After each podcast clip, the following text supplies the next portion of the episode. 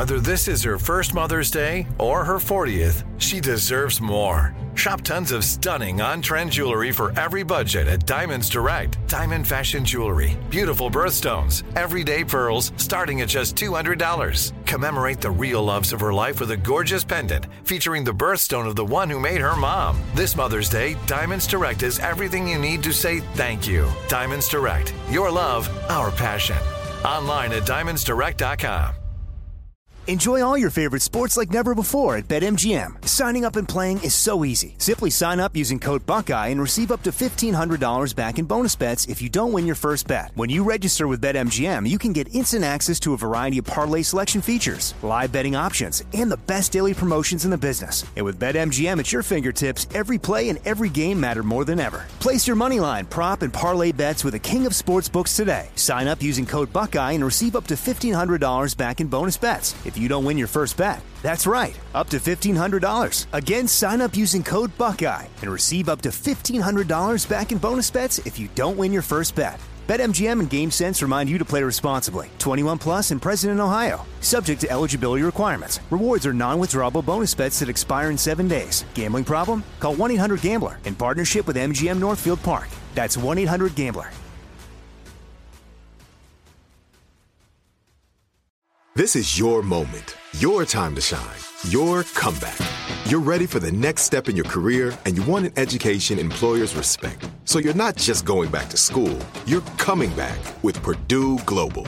Backed by Purdue University, one of the nation's most respected public universities, Purdue Global is built for people who bring their life experience into the online classroom.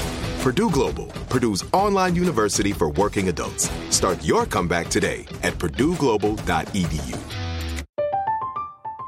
I'm Katya Adler, host of The Global Story. Over the last 25 years, I've covered conflicts in the Middle East, political and economic crises in Europe, drug cartels in Mexico. Now I'm covering the stories behind the news all over the world in conversation with those who break it. Join me Monday to Friday to find out what's happening, why, and what it all means.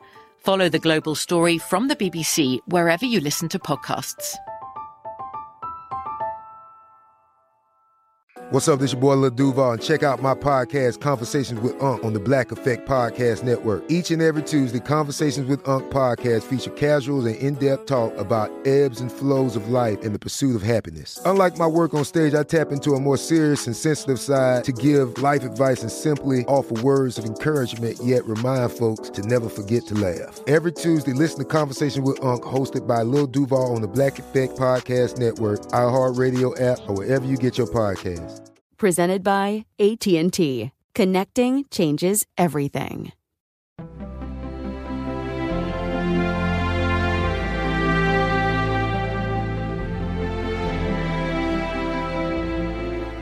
This is Lee Habib, and this is Our American Stories. And we tell stories about everything here on this show from the arts to sports, and from business to history, and everything in between, including your stories. Send them to ouramericanstories.com. They're some of our favorites. And today, we're sitting down with Adam Makos, author of great military history books such as A Higher Call, Devotion, and his latest book, and what we're talking about now, Spearhead. Adam, I'm interested in how you got interested in World War II and who Clarence Smoyer was. My grandfather's got me interested, Lee. It was uh, I was a kid, and they used to take me to air shows and museums. They had both fought in World War II, and they didn't see combat. And so for them, World War II was fascinating. They were fascinated by the heroes who had won the war by the time they got into it. So they were able to talk about it. They were able to show me and my brother their photo albums, and they lit the spark in us that we thought World War II was cool and we thought the men who fought it were the best Americans. And what we did to show our appreciation, we started a little homemade newsletter. And it eventually became a little magazine called Valor Magazine. And we would interview veterans, first our grandfathers, next the guy next door, and then guys in our city. And before you know it, we were kids in high school and then later in college publishing a magazine to honor people who were four times our age. In this case, a friend in college had told me about this local hero in his hometown. The guy was living in Allentown, and, and my buddy said, Listen, there's a hero there from World War II who had fought as a tank gunner. He was one of our most decorated gunners. And he's living there in a row house in Allentown. Nobody knows he's there, not his family. They don't know what he did in the war. His neighbors don't. I didn't know much about armored warfare, but I knew there was something special about this guy because he had supposedly fought this duel in World War II that was said to be the most famous tank duel of the war. So one day I just went knocking, and Clarence Smoyer opened the door and invited me into his kitchen table. His family grew up in deep poverty. His father was away working for the CCC. His mother was a housekeeper. They lived in a house so, you might say, dilapidated, you could hear the neighbors on the other side of the, the wall. So he grew up poor. And Clarence, when he would come home from high school, whereas other kids would go to football practice or they would go hang out at the movie theater, Clarence came home and he, he one of his classmates, her father was in the candy business. So he went to that man and he said, I'd like to sell candy. And so Clarence would take a box of chocolate bars, Hershey's, and all those. And just like a ballpark vendor, he would go door to door at night. Again, he's a 14 year old kid selling candy bars to try to help his family. And that's where he developed that protective nature. And he also developed a little bit of a self, selfish nature in one sense, in that he believed that no one was going to help him, no one was going to look out for him, and he had to take care of his family because no one's going to help us. Clarence Smoyer was a member of this Spearhead Division. Now, he was a 21 year old gunner at the time. He's a tall, lanky kid with blonde hair, quiet. I always said he was a gentle giant, and I was always amazed that he was a great tank gunner. But one of the reasons he lived in obscurity was partially because he chose that, and partially because he was in an obscure unit. The Spearhead Division during World War II it's very little known. It's called the 3rd Armored Division. And a lot of people confuse it with Patton's Third Army. Third Army is a big unit. The war reporters are tagging along and they're sending back the dispatches. Patton is charging out of France. Patton is doing this. Patton, Patton slapped the guy. You know, the whole unit is being tracked. Third Armored Division was a unit known for breaking through the enemy lines and then running in radio silence, just like a submarine, behind the lines, sowing chaos. And so the reporters weren't sending back dispatches. This unit was just creating mayhem. It lost the most tanks of World War II of any American unit. It lost more men killed in action than the 101st Airborne or the 82nd Airborne, and nobody knows its name. Talk about tanks before we go anywhere else. Who are these men? Was it is it a volunteer mission to be inside these tanks like it is for subs? How does it all work? You know, in the early days it was, but then after a while they started putting guys in it whether they liked it or not. Especially in the late war you almost had to be forced into a tank. Thing is the sherman tank is such a, a, beautiful machine. We always think it's invincible. But you're right it's like a submarine that can't hide. And in the early war our shermans were a fine tank. When they went into the african campaign the british were using them before us. And they reported great results You've got five men in that machine a gunner, a loader, a bow gunner, a commander, and a driver. So it's, it's a tightly packed unit, a band of brothers in an American tank. The trouble was by 1944 45, we took those same Sherman tanks that had been fighting in Africa and we sent them into Normandy. And there they encountered this German tank called the Panther. And this thing had a bigger gun and it had massive armor. And by 1944 45, there was almost a rule you need seven or eight Shermans to tackle one Panther or Tiger tank of the enemy. Well, Clarence was at first a loader in the tank, and he loved it because he didn't want to hurt anybody. He wanted to get through World War II without taking a life. Never even liked to hunt rabbits as a kid because he'd have to kill them. And so he was happy to just shovel the shells into the gun and let somebody else pull the trigger. Now, when the unit was training up on the English seacoast, they said, Now, what happens if our gunners get knocked out? The loaders need to know how to shoot. So Clarence and the other loaders were all put in the gunner's seat. They were given a competition. You have to shoot at a target a thousand yards away up on the coastal bluffs, and we're going to see who's the best loader turned gunner. And Clarence nailed this thing eight times. And his crew received a big magnum of scotch as a reward, and they all drank that night. And they said, Someday you are going to be our gunner, because like it or not, you have a talent. And so, after the heavy losses in France, when they were charging through Belgium again, gunning for the German border, Clarence was put in the gunner's seat. And this reluctant warrior is suddenly given the most responsibility on the tank. Because if you miss, that means your enemy gets to hit you. And statistically, when a Sherman tank was hit, one man was going to come out dead, another was going to come out wounded. So, Clarence, the reason he was such a great gunner wasn't because he hated the enemy. It was because he loved the men inside that tank, his family, he called them. And he knew if he missed, one of them were going to come out dead, another wounded. And you're listening to Adam Makos, and he's talking about the life of Clarence Smoyer, which is captured in his book Spearhead. And when we come back, we'll learn more about this tanker gunner and his fellow soldiers' lives in that tank, and so much more here on Our American Stories.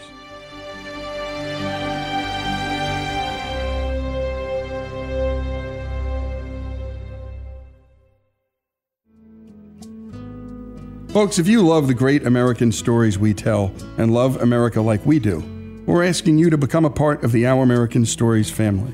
If you agree that America is a good and great country, please make a donation. A monthly gift of $17.76 is fast becoming a favorite option for supporters.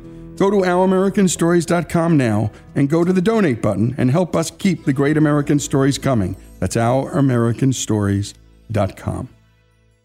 Enjoy all your favorite sports like never before at BetMGM. Signing up and playing is so easy. Simply sign up using code Buckeye and receive up to $1,500 back in bonus bets if you don't win your first bet. When you register with BetMGM, you can get instant access to a variety of parlay selection features, live betting options, and the best daily promotions in the business. And with BetMGM at your fingertips, every play and every game matter more than ever. Place your moneyline, prop, and parlay bets with the king of sportsbooks today. Sign up using code Buckeye and receive up to $1,500 back in bonus bets. If you don't win your first bet. That's right, up to $1,500. Again, sign up using code Buckeye and receive up to $1,500 back in bonus bets if you don't win your first bet. BetMGM and GameSense remind you to play responsibly. 21 plus and present in Ohio. Subject to eligibility requirements. Rewards are non-withdrawable bonus bets that expire in seven days. Gambling problem? Call 1-800-GAMBLER in partnership with MGM Northfield Park. That's 1-800-GAMBLER. This show is sponsored by BetterHelp. We all carry around different stressors in our lives, big ones and small ones. If we keep them bottled up, boy, that can be a real problem.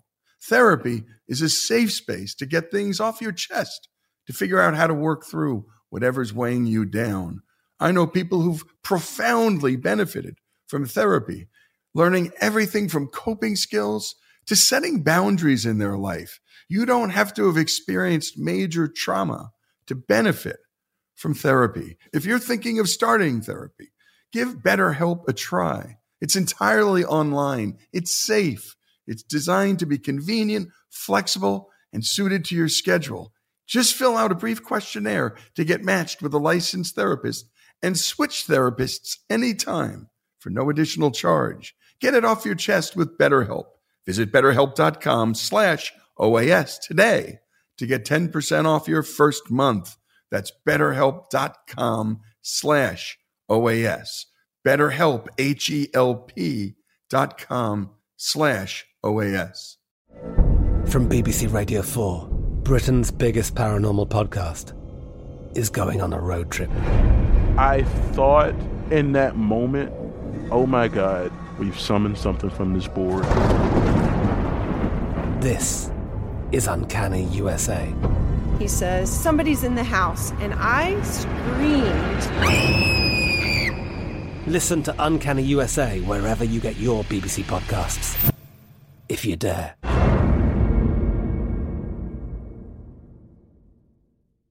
Xfinity has free premium networks for everyone this month, no matter what kind of entertainment you love. Addicted to true crime? Catch killer cases and more spine-tingling shows on A&E Crime Central. Crave adventure? Explore Asian action movies on Hi-YAH. Searching for something extreme? Check out skating, snowboarding, and more on Fuel TV Plus, the global home of action sports. And find crowd-pleasing bops on iHeartRadio's Hit Nation playlist. There's new free shows and movies to love every week. Say free this week in your Xfinity voice remote.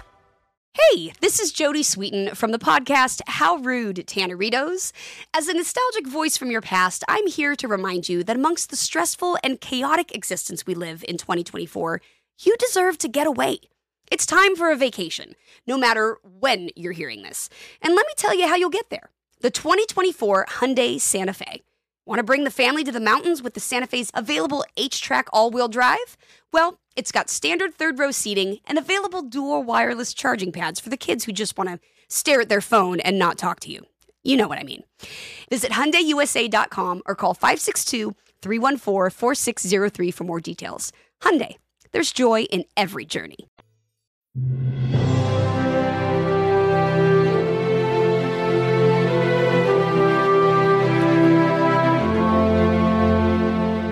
And we return to Our American Stories and Adam Makos, author of the New York Times bestseller Spearhead. Adam, tell me how old Clarence was when he was sent to the European theater of World War II and what his first taste of combat was like.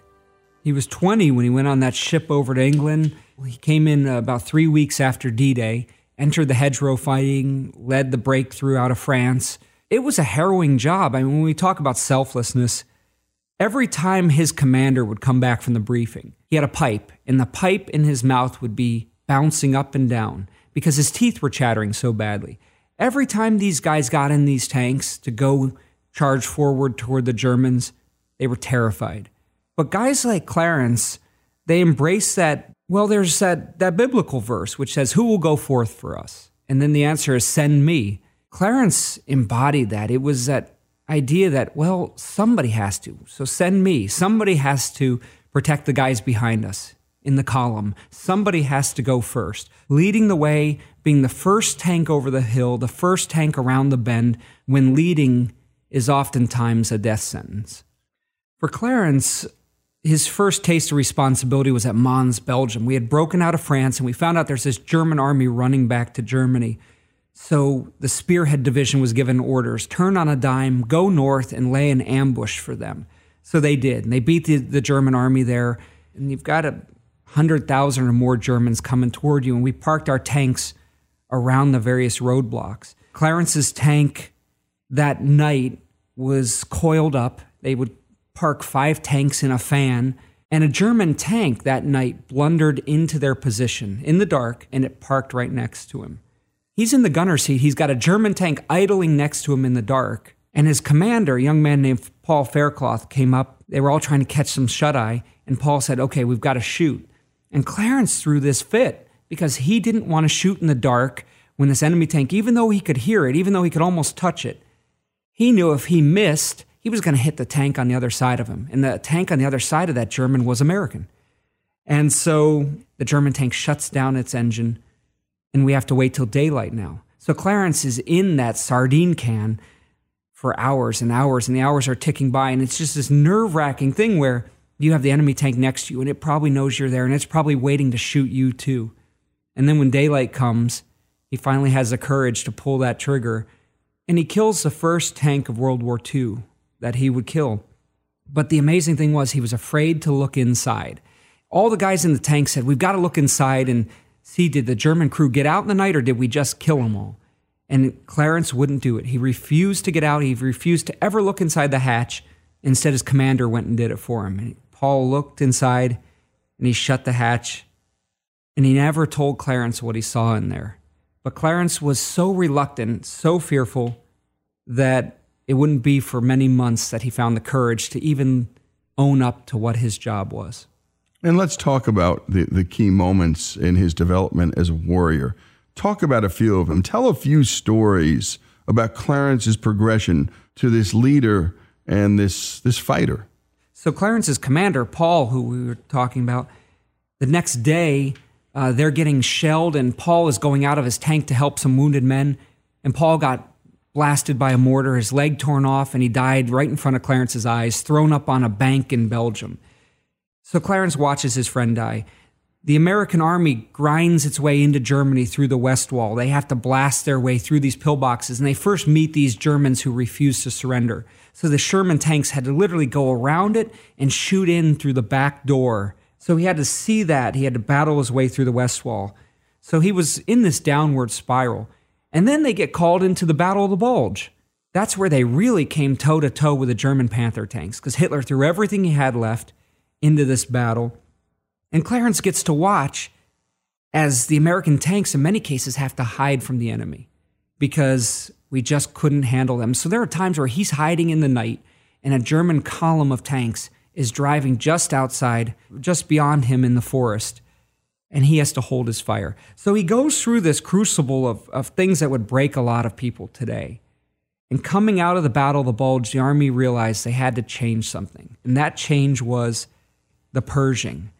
It was the super tank that was supposed to end the Third Reich. Well, Clarence is given one of the 20 Pershings that come to the European theater, and it's untested. He pulls it up to a hill overlooking a German valley, the Rhineland, and it's flooded down there, and all the houses are abandoned. And half the 3rd Armored Division gathers around him, including his general, General Maurice Rose, who was actually the highest ranking Jewish American in the European theater. General Rose is a two star, and he's standing next to Clarence's tank, and he's going to watch a firing demonstration. So Clarence climbs in, and he's nervous as can be, and he sets his sights on the chimneys of these houses, 1,000, 2,000 yards away. And he blasts the easiest one, and the chimney explodes. And his crew started laughing because outside of the tank, nobody had seen this Pershing's 90 millimeter gun fire before. And it had such a blast that came out of the sides as well as the front that it bowled General Rose over into the mud and his entourage. And they all are getting up and they're soaking wet, but they watch that chimney explode and they're happy. The men are cheering because these were guys who who used to say, Give us a panther and we'll take on the enemy. They used to say, Our tanks are only good for driving around the countryside. We want tanks to fight with, not look good in parades. So this is a unit that has been depressed. They were actually taking their Sherman tanks and they were up armoring them, just like our Humvees in Iraq. They were taking armor off of German tanks that had been knocked out and welding it to the front of our Shermans. They had been taking sandbags and putting them on the Shermans. They had been taking concrete and making concrete armor on the Shermans. That's how terrified they were. Suddenly they're watching this Pershing tank, the only thing that can go toe to toe with a German tank, and they know there's hope. And the 3rd Armored Division set its sights on a city called Cologne. And the significance of Cologne was that we had to get a bridge across the Rhine. We had to get into the heart of Germany and end this thing. And the Rhine was like this natural barrier. So the 3rd Armored Division sets out fighting through the little Rhineland towns, approaching Germany's third largest city. And Cologne was known as the fortress city because Hitler had ordered it defended to the last. And we knew we had to conquer this block by block, and it was going to be the biggest urban battle of the European War. This is where Clarence really stepped up because he's got the Pershing and he's put in the front. That was the downside to the new tank. It meant that you are going to lead every attack. And he assumed that responsibility. When they lined up at the gates of the city, his commander said, Gentlemen, I give you Cologne. Let's knock the hell out of it. And he comes into Cologne and he's leading them block by block. The armored infantry is moving up alongside of them. The danger in Cologne was you had to watch out for not just your left, not just your right, you had to watch out above and below because you have German soldiers on the rooftops with Molotov cocktails. You had German 88 millimeter guns, cannons, dug into the basement level. Enemy soldiers using the basements as tunnels, so they would knock down the walls and they could move an entire block unseen. You also had that fear of a German soldier with a Panzerfaust, which is a glorified bazooka, who could just step out of any doorway and put that thing right through your tank. And then on top of it, the biggest fear and the most uncommon thing for urban warfare German tanks. They were spotted in the city. There were several of them that had crossed the bridge to make a last stand. And you could turn any corner, and that's what Clarence worried about. You could turn any corner, you could come to any intersection, and you could drive right into the crosshairs of a German tank. And he did. And you're listening to Adam Makos telling the story of Clarence Smoyer. And by the way, to give you a context for this battle, because you've heard the words Battle of the Bulge before, but just to get an idea 705,000 soldiers, this is just on our side 2,400 tanks, 1,900 tank destroyers, 7,700 other armored vehicles. And my goodness, the amount of troops, it's staggering. We lost 19,000 in this one battle, 89,500 casualties. The price we paid, and my goodness, the price the German people paid for this was staggering too. Who shall I send and who will go for us? Here I am, send me. That's from Isaiah. And Clarence Smoyer, well, he answered that call. He lived that verse. When we come back, more of Adam Makos telling the story of Clarence Smoyer here on Our American Stories.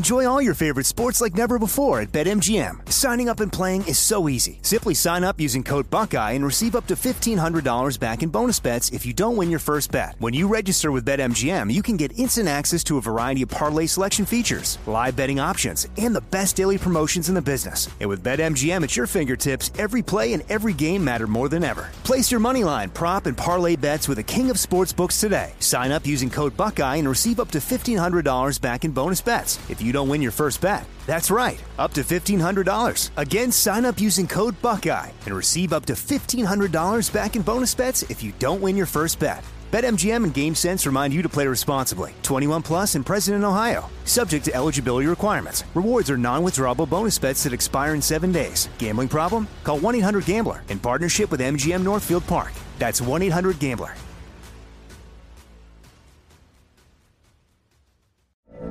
From BBC Radio 4, Britain's biggest paranormal podcast is going on a road trip. I thought in that moment, oh my God, we've summoned something from this board. This is Uncanny USA. He says, Somebody's in the house, and I screamed. Listen to Uncanny USA wherever you get your BBC podcasts, if you dare.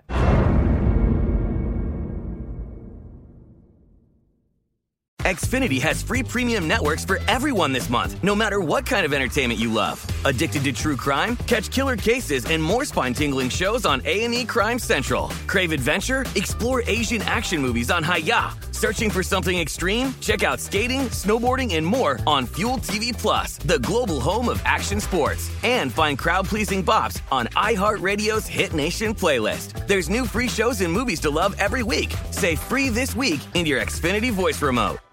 Hey, this is Jodie Sweetin from the podcast How Rude, Tanneritos. As a nostalgic voice from your past, I'm here to remind you that amongst the stressful and chaotic existence we live in 2024, you deserve to get away. It's time for a vacation, no matter when you're hearing this. And let me tell you how you'll get there. The 2024 Hyundai Santa Fe. Want to bring the family to the mountains with the Santa Fe's available HTRAC all wheel drive? Well, it's got standard third row seating and available dual wireless charging pads for the kids who just want to stare at their phone and not talk to you. You know what I mean. Visit HyundaiUSA.com or call 562-314-4603 for more details. Hyundai, there's joy in every journey. The best conversations I have with my colleagues are the ones that happen when no one is looking, when we're not 100% sure yet what to write. Hopefully, having conversations like this can help you figure out your own point of view. That's kind of our job as Washington Post opinions columnists. I'm Charles Lane, Deputy Opinion Editor. And I'm Amanda Ripley, a contributing columnist. We're going to bring you into these conversations on a new podcast called Impromptu. Follow Impromptu now, wherever you listen.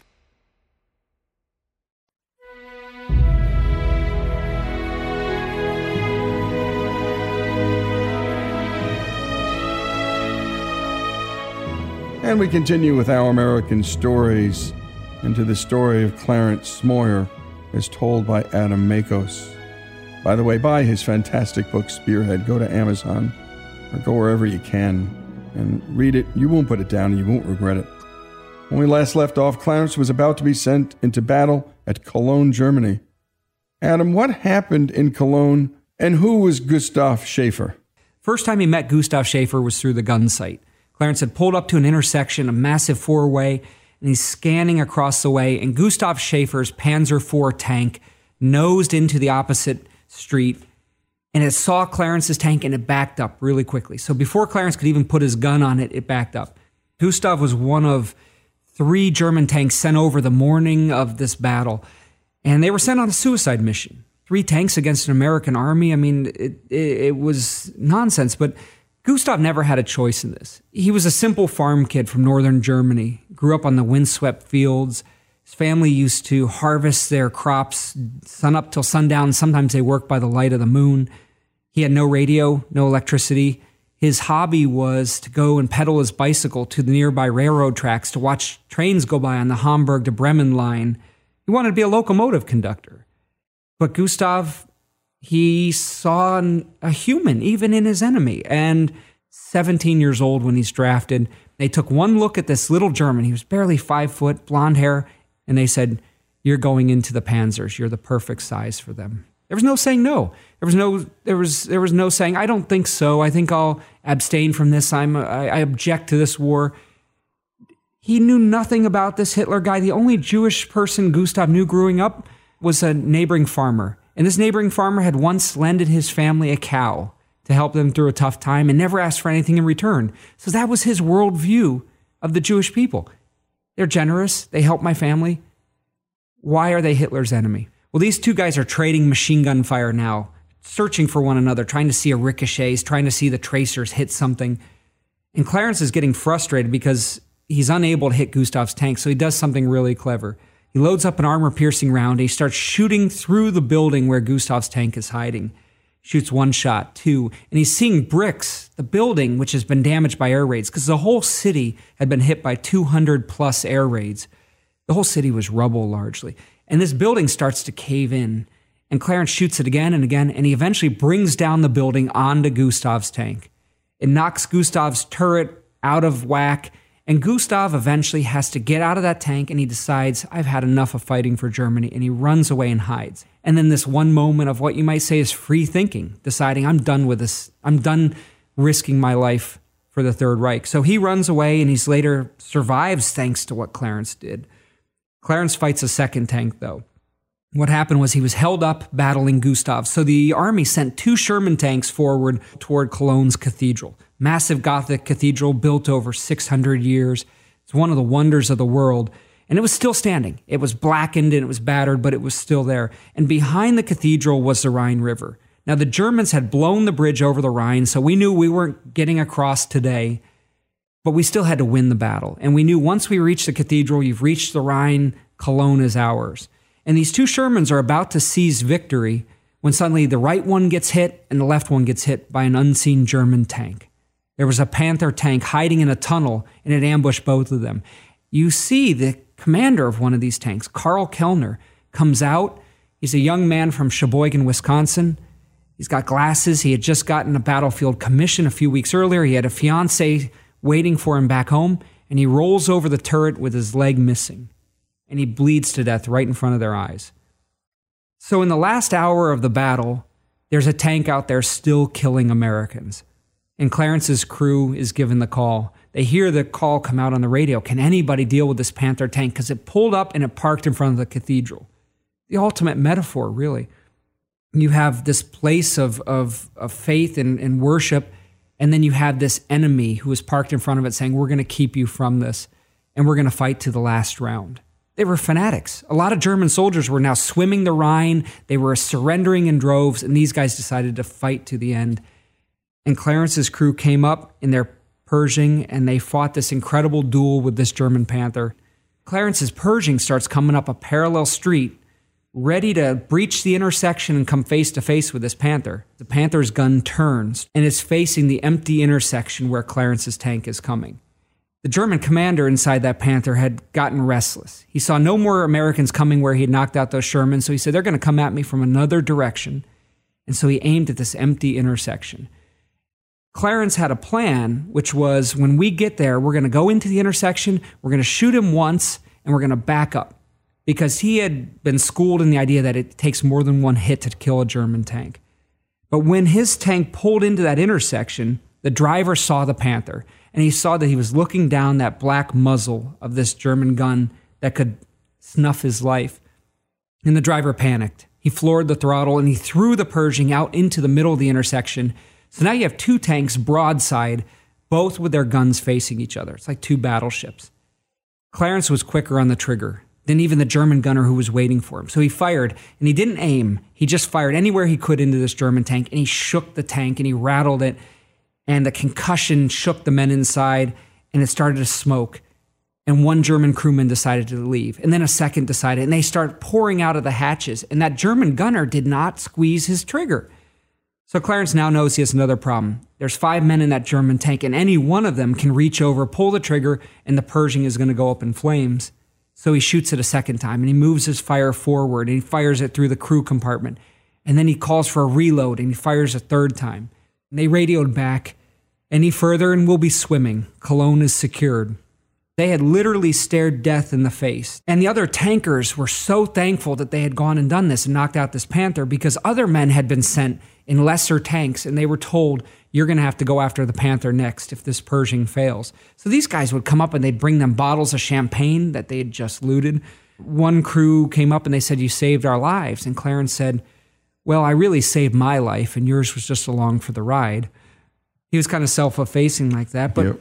He became a 21 year old corporal from coal country, Pennsylvania, who conquered a German city like Napoleon. And next thing you know, it's in the newsreels around the country. And Clarence's uh, family was called to the movie theater because they would always play the newsreel right before the main picture. And sure enough, his mother and father, for the first time in their lives, they were so poor they had never been to the movies before. They sat in the theater and they saw the desperate fighting in Cologne and they heard the newscaster and then they saw their son come up out of the turret and they said, My God, he's alive. After vanquishing the Panther, Clarence was hailed as the hero of Cologne and nominated for the Bronze Star. Tell us how he lost that award. Bob Early, who commanded the tank at that time, he got the Bronze Star.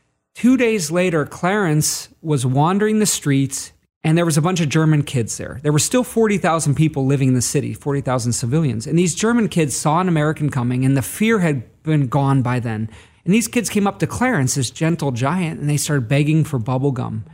And Clarence was standing there, and their mother was sitting on the steps of their ruined house. And he saw these three or four kids, and he gets down and he says, Guys, I don't have any gum. I don't have any gum.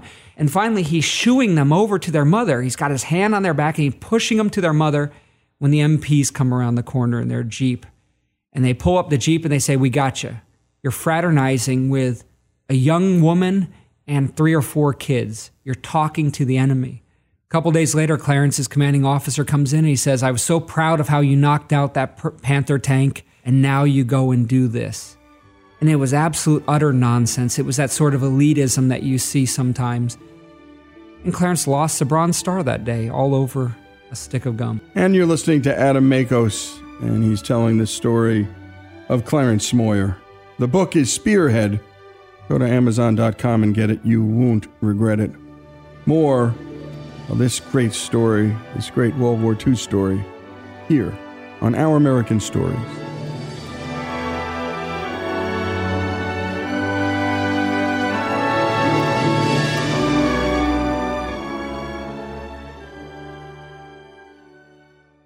Enjoy all your favorite sports like never before at BetMGM. Signing up and playing is so easy. Simply sign up using code Buckeye and receive up to $1,500 back in bonus bets if you don't win your first bet. When you register with BetMGM, you can get instant access to a variety of parlay selection features, live betting options, and the best daily promotions in the business. And with BetMGM at your fingertips, every play and every game matter more than ever. Place your moneyline, prop, and parlay bets with the king of sportsbooks today. Sign up using code Buckeye and receive up to $1,500 back in bonus bets if you don't win your first bet. That's right, up to $1,500. Again, sign up using code Buckeye and receive up to $1,500 back in bonus bets if you don't win your first bet. BetMGM and GameSense remind you to play responsibly. 21 plus and present in Ohio. Subject to eligibility requirements. Rewards are non-withdrawable bonus bets that expire in seven days. Gambling problem? Call 1-800-GAMBLER in partnership with MGM Northfield Park. That's 1-800-GAMBLER.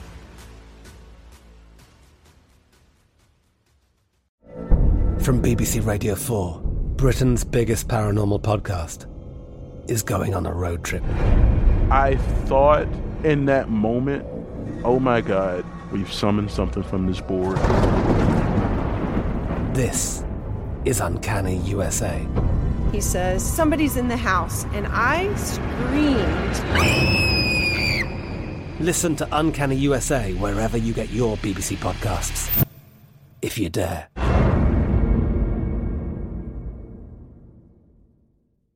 Xfinity has free premium networks for everyone this month, no matter what kind of entertainment you love. Addicted to true crime? Catch killer cases and more spine-tingling shows on A&E Crime Central. Crave adventure? Explore Asian action movies on Hi-YAH. Searching for something extreme? Check out skating, snowboarding, and more on Fuel TV Plus, the global home of action sports. And find crowd-pleasing bops on iHeartRadio's Hit Nation playlist. There's new free shows and movies to love every week. Say free this week in your Xfinity voice remote. Hey, this is Jodie Sweetin from the podcast How Rude Tanneritos. As a nostalgic voice from your past, I'm here to remind you that amongst the stressful and chaotic existence we live in 2024, you deserve to get away. It's time for a vacation, no matter when you're hearing this. And let me tell you how you'll get there. The 2024 Hyundai Santa Fe. Want to bring the family to the mountains with the Santa Fe's available HTRAC all wheel drive? Well, it's got standard third row seating and available dual wireless charging pads for the kids who just want to stare at their phone and not talk to you. You know what I mean. Visit HyundaiUSA.com or call 562-314-4603 for more details. Hyundai, there's joy in every journey. Hey, this is Christina Quinn. I'm the host of Try This, the Washington Post's new series of audio courses. The idea behind Try This is to become better functioning humans without having to comb the internet for countless hours. In our first course, we learned how to sleep better. Now, we're going to learn how to make our friendships stronger. I'll offer expert tips that are doable, and I'll keep it short. So let's do this. Classes in session. Find Try This from the Washington Post wherever you listen.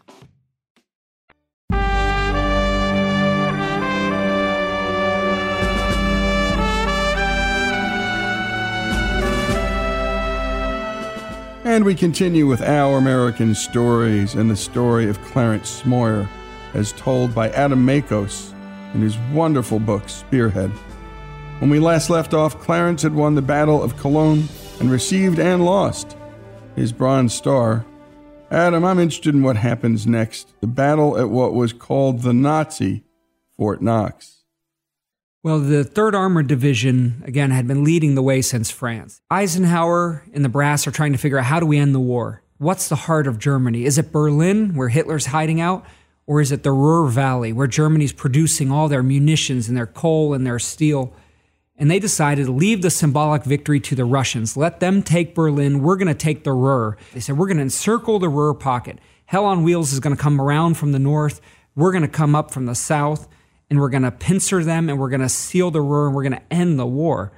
To do so, though, the 3rd Armored Division had to make an epic drive. They went 100 miles in 24 hours behind enemy lines. We're saying through German villages, through German autobahns. The German soldiers on the side of the road would just look up and drop their rifles because they'd see this American armored column just racing at full speed right past them. It was awe inspiring. So, after running radio silent for, for 24 hours, the Spearhead Division reaches a city called Paderborn. Paderborn was the gateway to the Ruhr. It was a city that all the communication and rails, rail lines flowed through to reach the Ruhr. So we had to take this place. The downside was it was the home of the German armor schools. It was the Nazi Fort Knox, as they called it. The SS trained their tankers there. The Wehrmacht trained their tankers. They tested their new tanks, and those men would be coming out to fight. And in a sad twist of fate, General Rose, who was leading Clarence's division there, he was always out in front, like Patton. And he got ambushed. The night before the big battle for the Nazi Fort Knox, a bunch of German tanks had hidden in a field and they ambushed his column and they wiped out this American column. And when General Rose tried to surrender to one of the German tankers, when he tried to lower the pistol belt from his hips, the German in the tank who was holding a Schmeisser machine gun thought Rose was going for his gun and he pumped him full of 30 bullets, entire magazine into General Rose. So General Rose became the highest ranking Jewish American killed in Europe, highest ranking officer.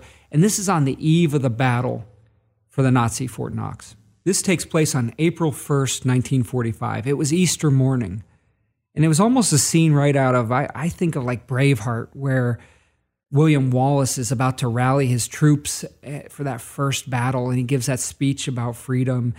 And in this case, this was real. The tanks lined up on this hillside overlooking Paderborn, and the sun is rising behind them. And a chaplain is going from tank to tank, giving a blessing. And the men are taking off their hats. They're coming out of the turrets. Some are coming down to the ground and kneeling in the soggy ground. And he blesses each of the tanks down the row. And that's where Clarence looks at all these guys. And that's where he kind of came to that final epiphany. And that is, they're all my family. And he's going to lead with the biggest gun, with the biggest tank, and he knows he's going to be the biggest target. And so they charge across this field into the teeth of the German tanks who are guarding what was called the Paderborn rail yard.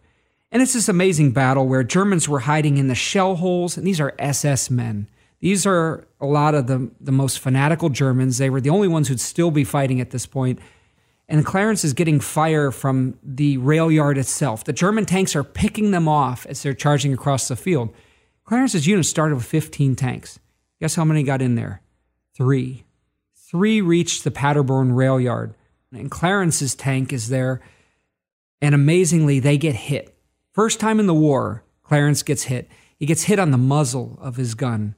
And at first, the smoke came into the, the tank, and the crew thought their tank was on fire. So we actually see Clarence's crew in the pitched battle, the last battle, abandon tank. And they go hide in a ditch, and the bullets are cutting over their head. The SS are swarming the rail yard. There's German tanks moving around them, and Clarence is now hiding in a ditch. And the other two Sherman tanks that are with them, one gets hit. It's chaos. There's now one Sherman tank trying to hold its own against all of these enemies converging on them. And that's when Clarence had this bright idea. He looked at the muzzle of the Pershing and he said, It hit us, but I think it hit the muzzle casing. It didn't hit the gun tube itself. And they knew this was going to be a gamble. He said, We can get back in that. We can still fire this gun. The downside was if he was wrong, if there was an obstruction, you fire that gun through a broken barrel, that back blast is coming into the turret and you are dead. And so they ran back into that tank while the enemy is shooting at them. Some of Clarence's crew had to go under the tank and in through the escape hatch. The bullets were so many. They get in the tank, and Clarence decides, all right, we're going to keep fighting. And then he gets a tap on the shoulder. His commander, Bob Early, says, tank. And he taps him on the right shoulder and he says, five o'clock. Five o'clock? That's behind you. That's over your right shoulder. A German tank had snuck behind them no more than seconds after they got back in the tank. And Clarence turns the gun. There's one problem. He's got a round loaded in the gun that's not made for taking out tanks. It's a high explosive round. It's meant for fighting all those troops that are swarming them. It's going to bounce right off of that tank. And worse, it's a Panther. And he can just feel his commander now gripping his shoulder. Clarence does something amazing. And again, I always say he's our best gunner of World War II. He swings that gun over and he knows the time it takes to take that shell out and change it for an armor piercing is going to get them killed. So when his gun is turning toward the panther, right when it appears in front of the panther, he shoots that armor piercing or that high explosive shell into the soil. And the soil throws up this massive cloud in front of the panther. It blinds the enemy gunner. Clarence calls for a reload. His loader slams an armor piercing shell in, locks the breech. Clarence fires right through the panther, through its thickest armor, and the armor piercing shell goes in and knocks out the enemy tank. The Germans assaulting the rail yard all see this, and the Germans lose heart and run away. And the battle is saved. The rest of the American forces make it into the rail yard. They take Paderborn, they take the Nazi Fort Knox. And that day, Clarence, for the first time, he looked inside the tank that he had destroyed. And for the first time, he owned up to the fact that he was an American tank gunner. Talk about coming home. Uh, what was that like? Talk about his life after the war? Clarence came home and he had planned on relaxing a little bit, but then one of his buddies said, Hey, all the boys are coming back. You're never going to find a job if you don't grab one now. So, five days later, after he's home, he goes and gets a job. Within a year, he marries and he locks away all of the, he never saw his own newsreel film. Decades pass. It's finally the 90s, and somebody finds that film and they send it to him on a VHS. And he's living in a mobile home park up in Palmerton, Pennsylvania. And one quiet afternoon, he puts that VHS in and he watches himself. And suddenly, all the bad memories from World War II, for some reason, it triggered the bad memories. He goes through the years just kind of uh, suffering through trauma. Finally, 2013 arrives, and he's been urged to talk about it. Everybody says, Talk about your story, go to the VA, talk to the veterans there. And he goes to the VA and he realizes these kids are all from Iraq, they're all from Afghanistan. They don't want to hear from an old man of, of World War II with white hair. So he finally comes to a conclusion there's only one person I can talk to. One person who really know what I went through because his whole tank crew was dead by then. They had all passed. There's only one man left he could talk to, and that was the German he had fought against. And so they tracked down Gustav Schaefer and they found out he was still living and Gustav was willing to meet. March 2013, he steps in front of the Cologne Cathedral, looking around, seeing every crowd passing by, looking for his enemy. And Gustav Schaefer appeared. And the two men approached, both very hesitant because neither knew how the other would accept him. And then finally, they stuck, stuck out their hands and they started shaking. They didn't stop shaking. They wrapped their arms around each other and they started hugging. And Clarence leaned over to Gustav and he said, The war is over. We can be friends now. And Gustav said, Ja, ja, gut. And they went back to the hotel. Gustav remembered some English from his days as a POW. And I got to watch these guys sit on a couch at the Hilton Cologne, each with a Kolsch beer in hand. And they started swapping stories. They started talking about the action they had seen, the battle they had fought, and they even told jokes. Clarence said, Our tank had a refrigerator in it. Did yours? And Gustav said, Yeah, yeah, only in winter time. These guys hit it off, and the next day they went to the place where they had fought. They stood on the same street, and Gustav said, This is where I was parked. This is where I was when I was shooting at you. Clarence said, This is where I was. And Gustav said, You know, I'm kind of thankful you shot that building over on us. Otherwise, one of us would have died that day. And they walked away as friends. They would exchange Christmas cards. They were pen pals. They even talked on Skype. If you can imagine that, two men in their 90s sitting down 5,000 miles apart, Clarence on a laptop, Gustav on his desktop, and they talked face to face. How was your day? It's good to see you again. What is new? And you've been listening to Adam Makos telling the story of Clarence Smoyer. And my goodness, there's just so much there. And in front of that same cathedral where they had met so many decades before, they embraced and became friends. A beautiful, beautiful story.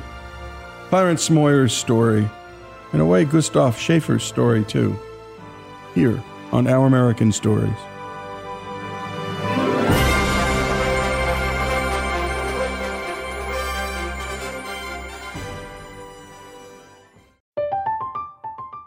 Katya Adler, host of The Global Story.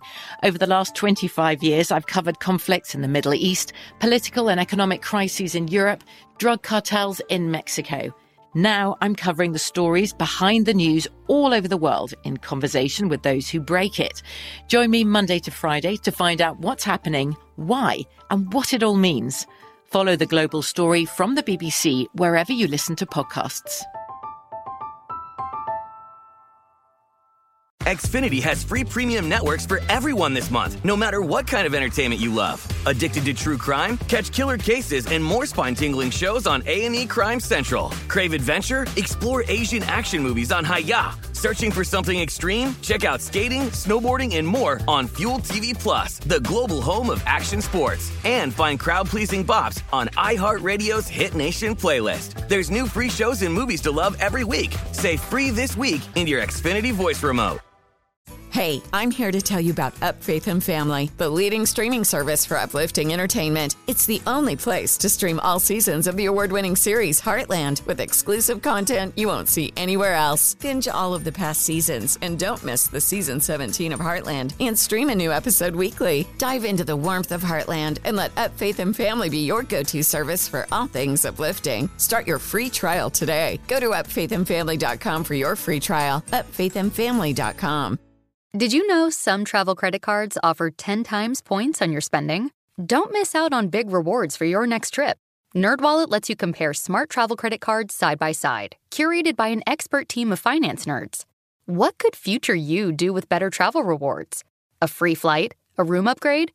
Don't wait to make smart financial decisions. Compare and find smarter credit cards, savings accounts, and more today at nerdwallet.com. Reminder, credit is subject to lender approval and terms apply. NerdWallet. Finance smarter.